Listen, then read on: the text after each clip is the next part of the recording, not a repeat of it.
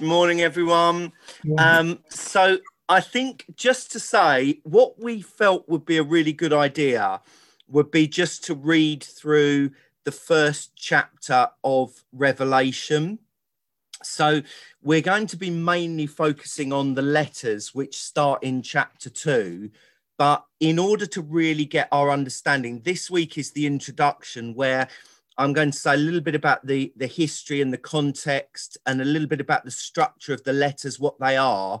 And then we're going to spend the next couple of months going through each of the seven letters, different speakers, and then a chance to discuss what we think they are. So before we go into that, I think just so that particularly those of you who have either never really read Revelation before or who haven't read it for a while, um, it would be great to just start with chapter one um, it's got about 20 verses.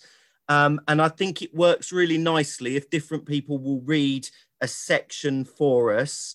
Um, there's probably three major sections, but the last bit we could split up a bit. So if I start off with the prologue, um, if a couple of people would come in and read the next sections for us, that would be absolutely fantastic.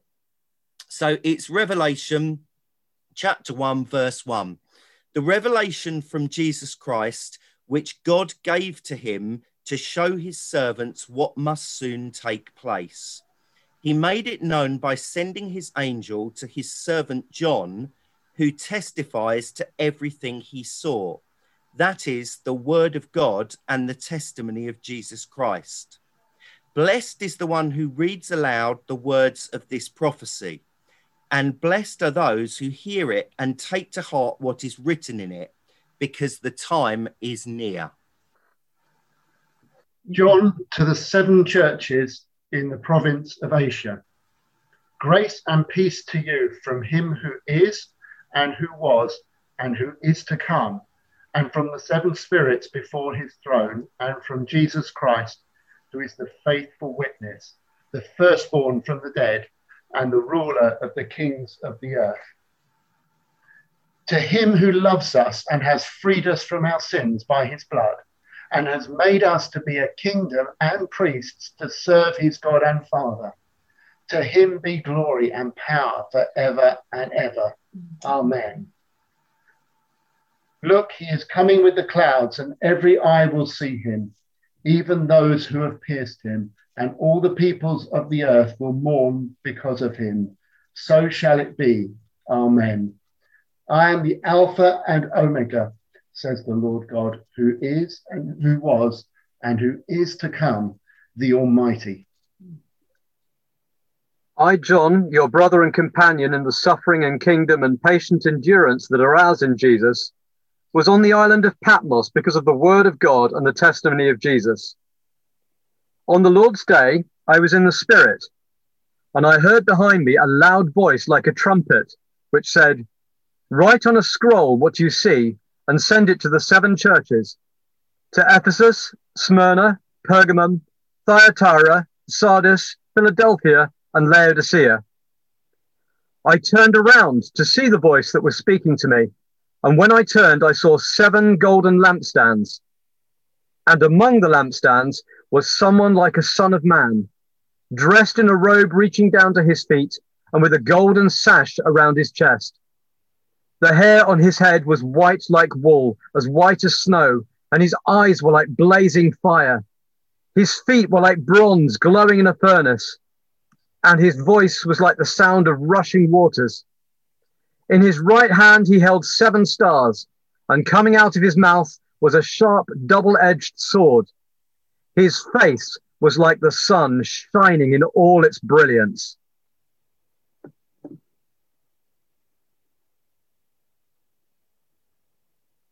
And when I saw him, I fell at his feet as dead. But he laid his right hand on me, saying to me, Do not be afraid. I am the first and the last. I am he who lives and was dead. And behold, I am alive forevermore. Amen and I have the keys of Hades and of death. Write the things which you have seen, and the things which are, and the things which will take place after this. The mystery of the seven stars, which you saw in my right hand, and the seven golden lampstands. The seven stars are the angels of the seven churches, and the seven lampstands which you saw are the seven churches. Amen. Brilliant. Thank you all very much um, for reading those sections. And what I'm going to try and do this morning in the next half an hour or so is just to unpack a little bit of this book and its context so that we get an idea of where it sits in the Bible and what the letters mean. Um, so we're going, first of all, just to focus on the word revelation because that should be fairly straightforward for people. Um, its root is as you would expect, so it means revealing things. And it's come to mean revealing things about heaven that will have an impact on earth. Now, as well as being called Revelation, it originally was called Apocalypse. Um, and it was usually called the Apocalypse of John, who, as you've already noted from chapter one, is generally thought to have written this. So, apocalypse is a word which we've now come to associate with the end of the world and usually with a big disaster. So if you Googled it, if you looked and saw what is apocalypse, you would probably find a definition that says disaster, end of world, massive battle, etc. But actually, the original word, apocalypse means uncovering or revealing, which, of course, is exactly the same word as the idea of revelation.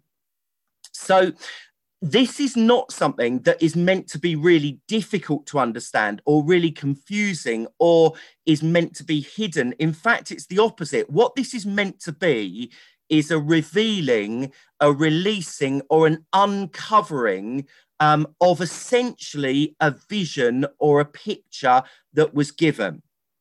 And this kind of writing is, is not that usual in the Bible. And as we've probably picked up, those of us who've read um, particularly the New Testament, much of the New Testament after the Gospels is really letters. But there are examples of this kind of revelatory, um, visionary writing throughout the whole Bible, starting right back in the Old Testament in the book of Daniel, where Daniel has dreams and visions and talks about things that are to come. And as you're probably aware, sitting there, there are lots of people who've got some really strong views about um, revelation, about the book, about what it means. And in many ways, this book, Revelation, is probably one which has caused more debate and disagreement um, since it was written than any other. And some of this, I think, is due to the fact that it's a very different style of writing than we're used to. We we know what letters are. We probably write letters. Some of us, some of us still write letters. Um, but apocalyptic writing has got loads and loads of imagery and symbols in it. And whilst some of the symbols are explained, and you'll have seen that the churches have been explained, and there's some explanations even in chapter one, some of the things that are written about are actually not explained at all. They're left with us to just understand or try and understand. Now, you're either going to be really pleased or pretty disappointed that in the series that we're going to be looking at, we're not going to be unpacking all of the theology of the end times, which is commonly known as eschatology. Um, but what we are going to be doing specifically is focusing on these seven letters, which are forms that we understand, which are quite common in the New Testament and which come at the start of Revelation.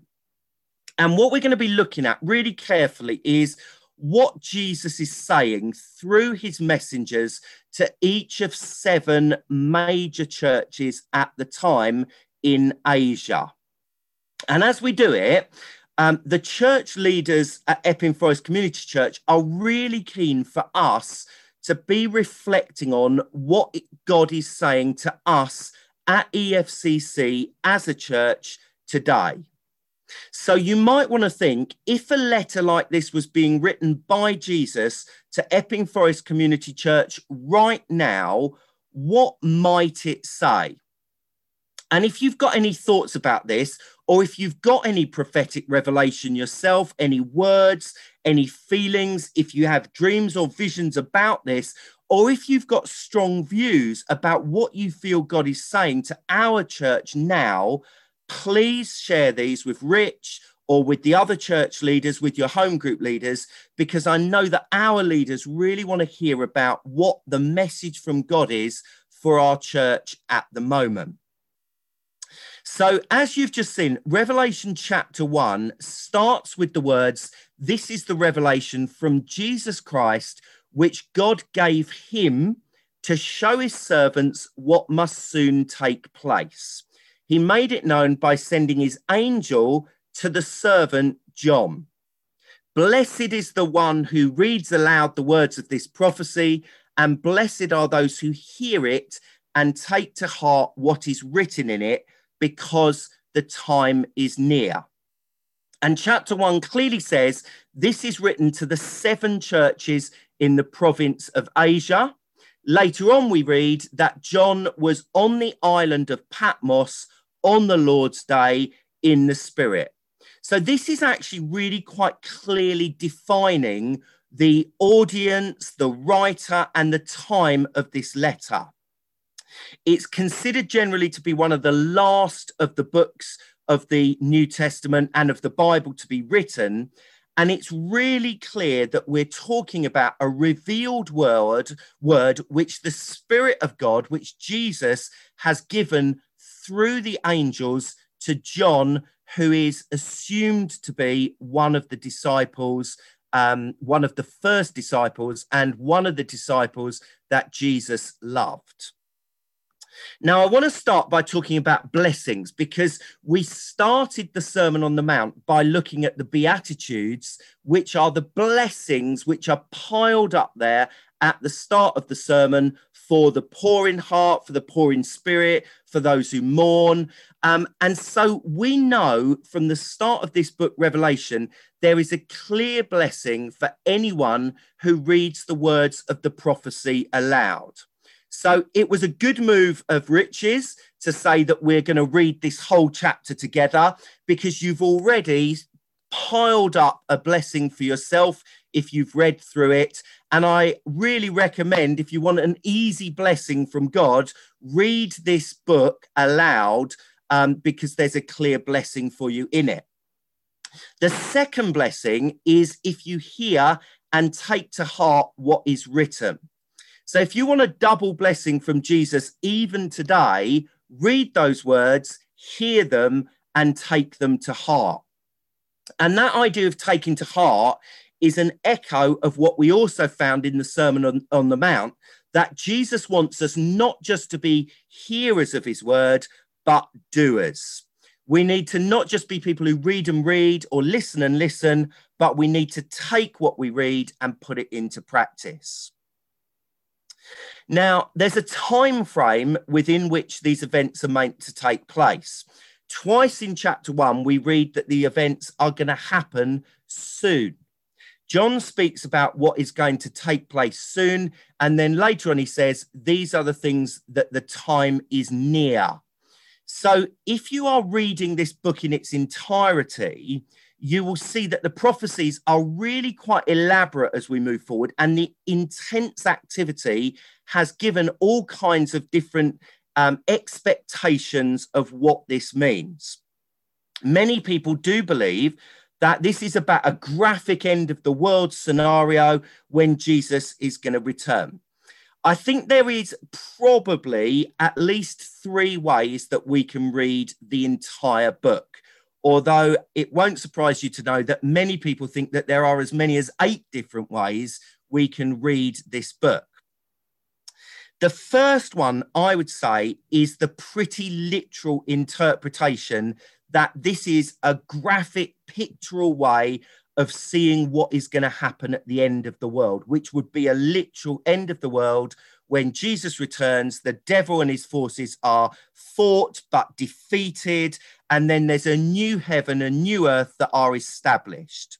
And some people have gone a really long way into trying to define exactly what each of these things represent, the order in which things happen. And you won't be surprised to know that there is some discussion and debate about exactly when these things happen, what happens first. And there are all kinds of definitions of these terms.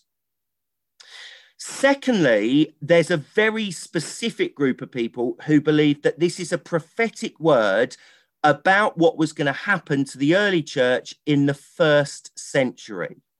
And so those people believe that much of this book has actually already come to pass. And much of it refers to the end of the temple in Jerusalem in about AD 70 under the Roman Emperor Titus.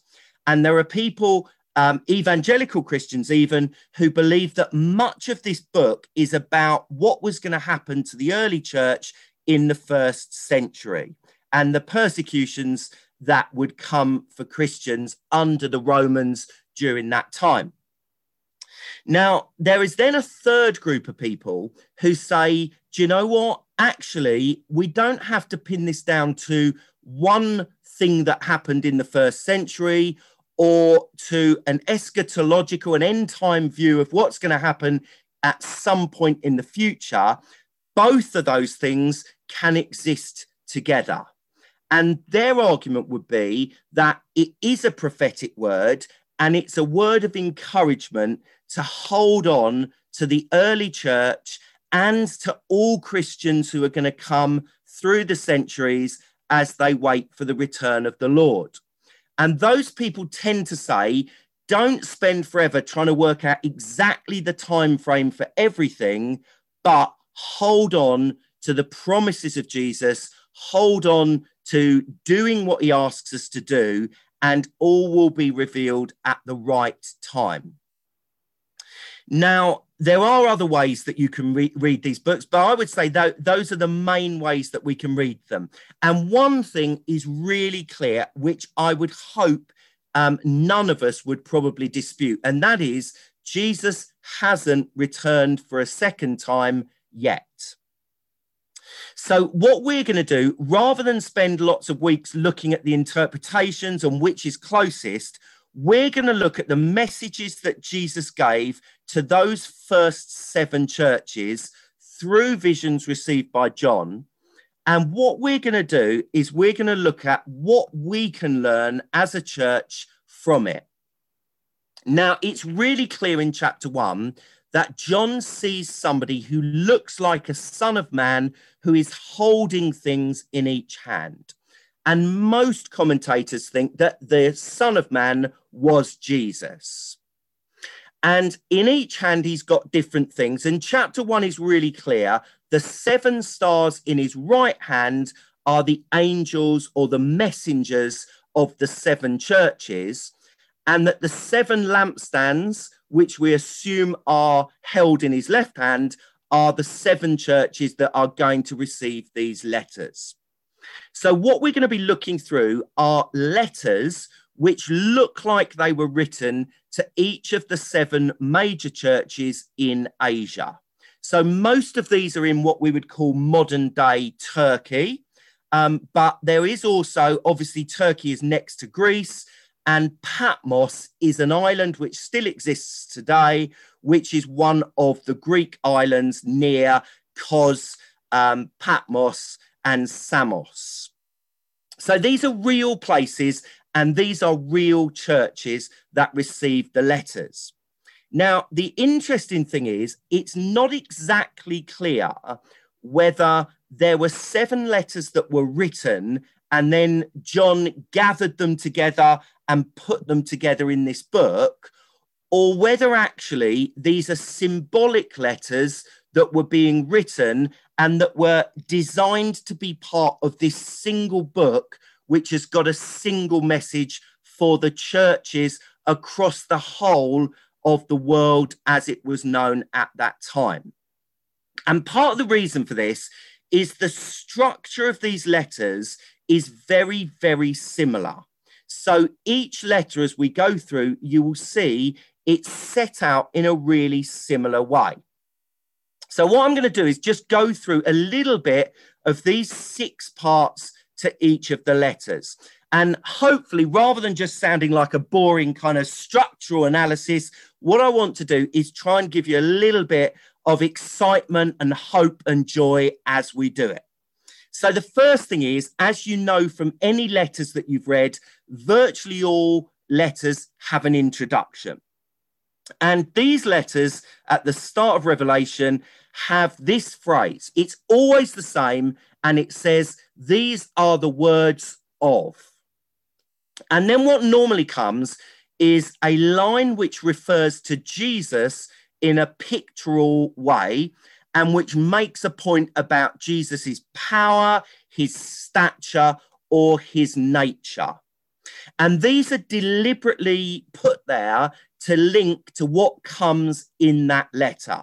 So, for example, it says something like, These are the words of him who died and came to life. That's what we get for Smyrna. And then the message is, Keep going because basically you will also get a crown of life if you um, resist all of the temptations and you persevere to the end. So the point is, it's not just saying these are the words of Jesus or these are the words of somebody who's amazing. There's a direct link between these are the words of him who died and came to life, and then the message that the church gets and the promises for that church. There's no statement which is just saying God is God for the sake of it. There's always a link. And the link then links to a statement which is quite an interesting statement because every statement says, I know. So we've got the structure of these are the words of, and then I know. Now, it's no surprise that God knows because one of the things that we've always known about God is as well as being omnipotent, omni meaning all, and potent meaning powerful, God is omniscient, and omniscient means all knowing. So, omni is all, scient is linked to science, which means knowledge. So, we've got a God who is all knowing. And that can be really scary, but it's also really reassuring. So, here you've got Jesus saying, I know your deeds. In other words, I know what you do. Most of the time, it's seen as good things. I know your deeds, they are good. But sometimes the deeds we do or the things we do are seen as superficial. And once Jesus even says this slightly scary phrase, I know where you live, which is the kind of thing that you would normally associate with a threat, which would be very, very scary.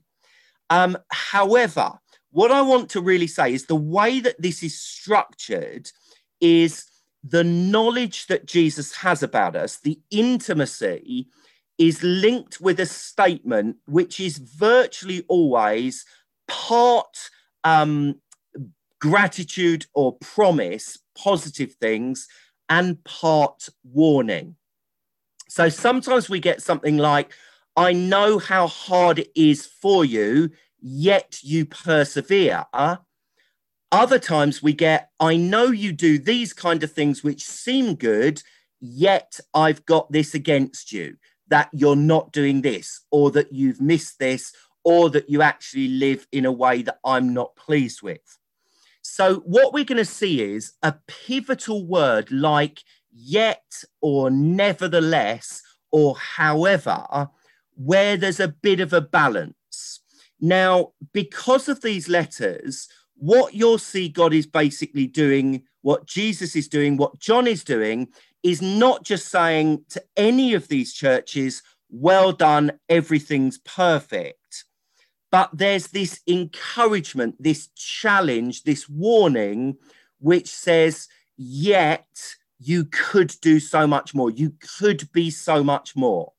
And what I want to say to you is that these commands we're going to get, which is the next section of each letter, are not designed to make us feel like rubbish. Even the strongest of these commands, even the bluntest of these phrases, are not designed to make us give up. Far from it. If you look at all of these letters, what they're designed to do is exactly what Mike was saying to us a bit earlier today.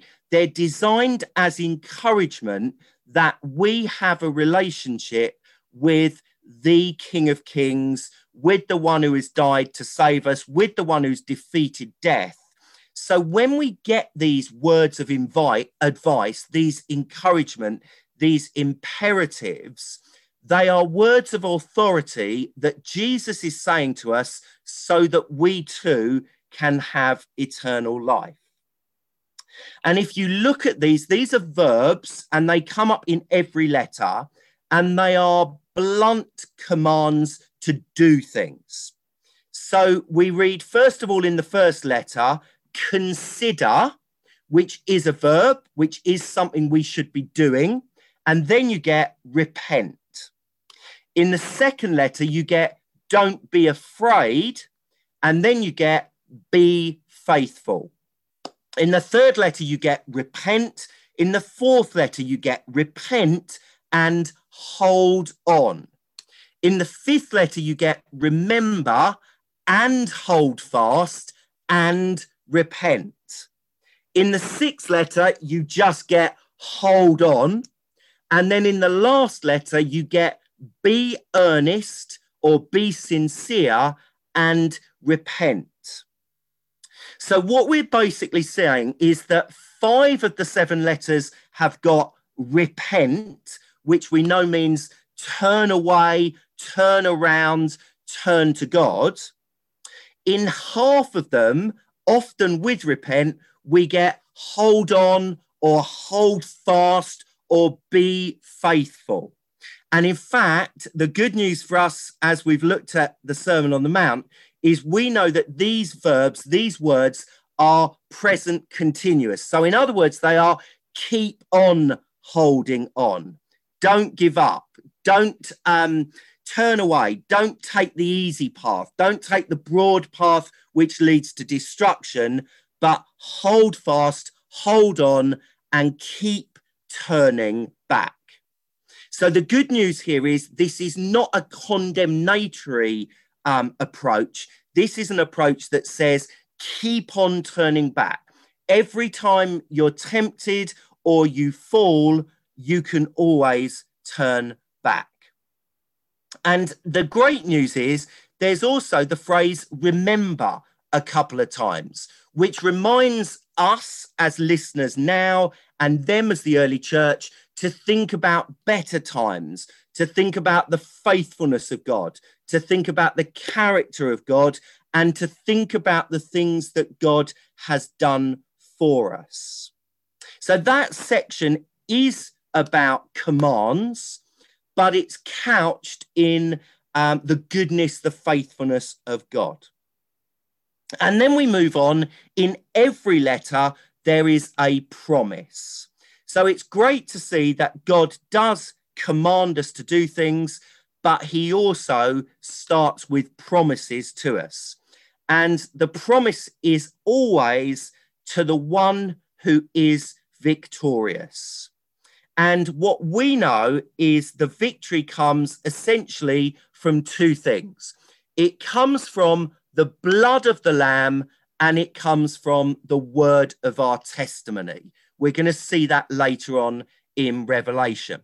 So, what Jesus is basically saying is the blood of the Lamb has done it all for us, and the word of our testimony is our continuous um, speaking out of the good things that Jesus has done for us. Um, and of course, those of you who know that bit of Revelation will know it's the blood of the Lamb, the word of the testimony, and by loving not our lives, even unto death, which is a strong word for the early church and which is a word for us now. We take up our cross and we follow Jesus daily. So the promises are all about eternal life, but they are all slightly different. And what I'm going to encourage those people who are going to be doing these talks to do is to try and share with us why that particular promise at that particular time for that particular church. And what we know as a church in the 21st century is that God has specific words for us for specific times in our specific circumstances. And many of us on this call will know there are times when we have specific words that are given to us that are relevant for us bang on at that precise time. And that is part of revelation. It's part of things being made clear, clarified for us just at the very time that we need them to be.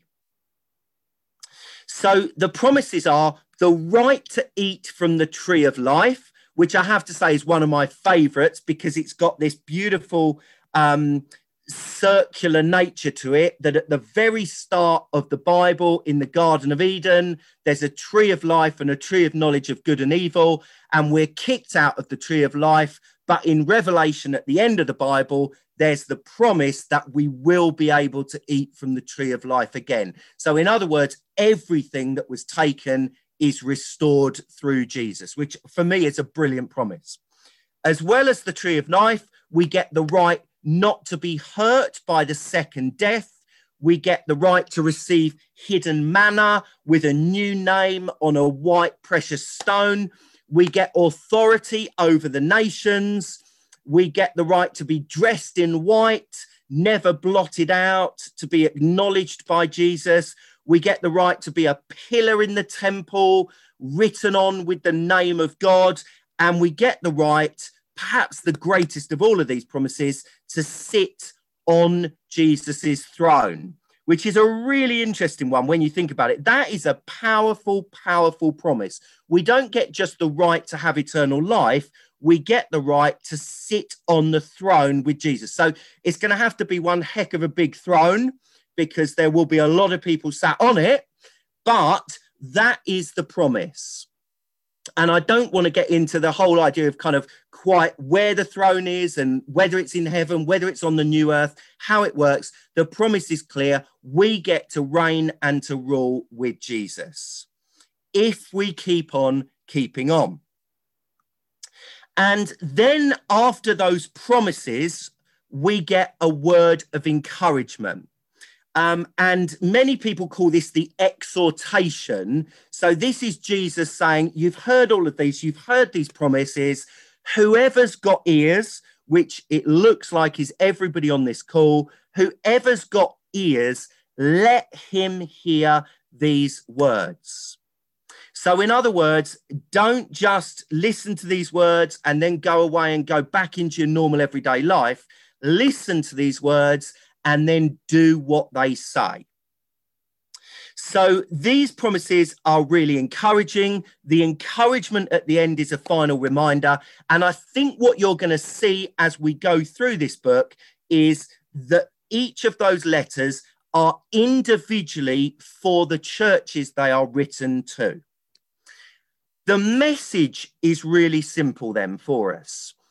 And I want to just unpack this for five or so minutes as we come to the end of this. So, the message underlying this structure is God communicates, God knows us, He knows what we're doing, and He treats us individually. God praises us, and He also warns us and he sometimes praises us and warns us at the same time. And God guides us. He doesn't just leave us to do whatever we want to do, He gives us direction into the things that He wants. And He does that partly by promising us good things. So, we've said already this morning that prophecy is exciting. It's very key in the early church. It's very clearly one of the gifts that we're encouraged um, to seek. And that's because it's about God directly communicating with his people today. And I want to be really clear we are a church that believes God communicates supernaturally today. Not every church believes that, um, but we do we believe that the Spirit of God is in believers to prophetically speak and to bring the word of God to people right now. We have the Bible, which is the fantastic word of God.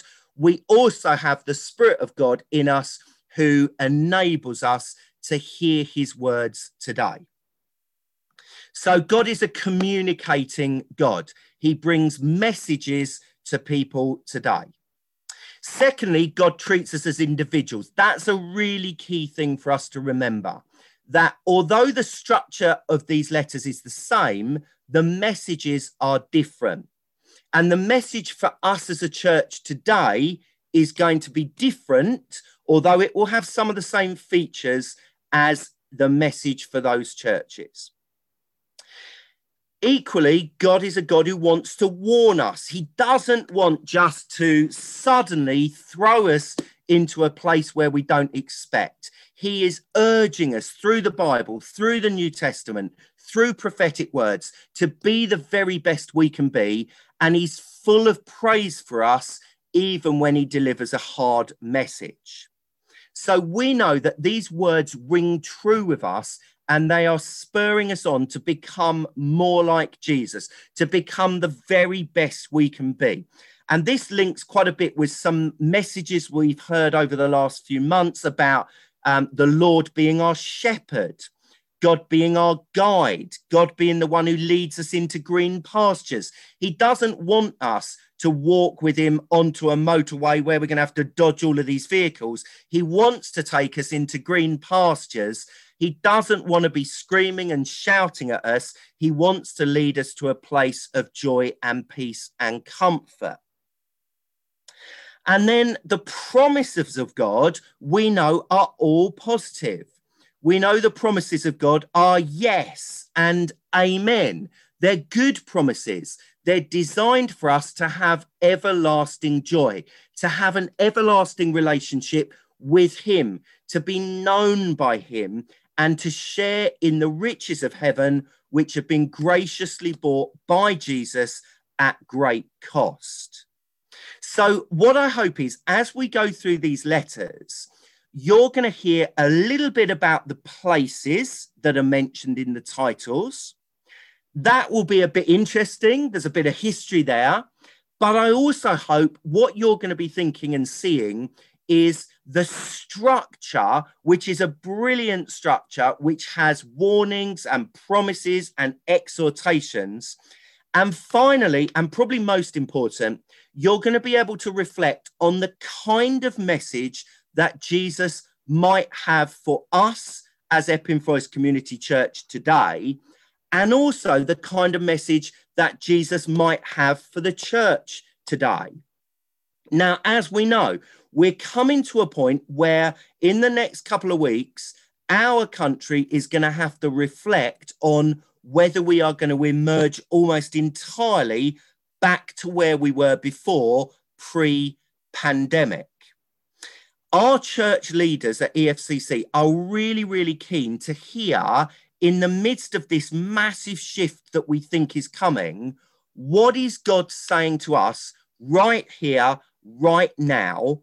So we want you to be encouraged to listen and we want to be encouraged by those words. What we're going to see is that the way that God speaks to his church in the first century is no different from the way that he ter- he speaks to his believers now. He speaks clearly, he speaks through people, he speaks in a structure that has sometimes warnings, always blessing, always the option of a promise if we turn and we repent. And so we're excited at this stage, while we're looking back at the first century, we are at a really pivotal moment for our country, for our world, and for our church. What are the new things that God is bringing into being? Because we know He's the Alpha and He's the Omega. As Rob read, He's the beginning, he's the end, he's the yesterday, the today, and the future promise. So we're excited as we go through this to hear very specifically what God has for us at EFCC. So that's all I really want to share as an intro. I hope you're going to be excited about this over the coming couple of months. There's a bit of history um, and there's also a bit of real contemporary relevance.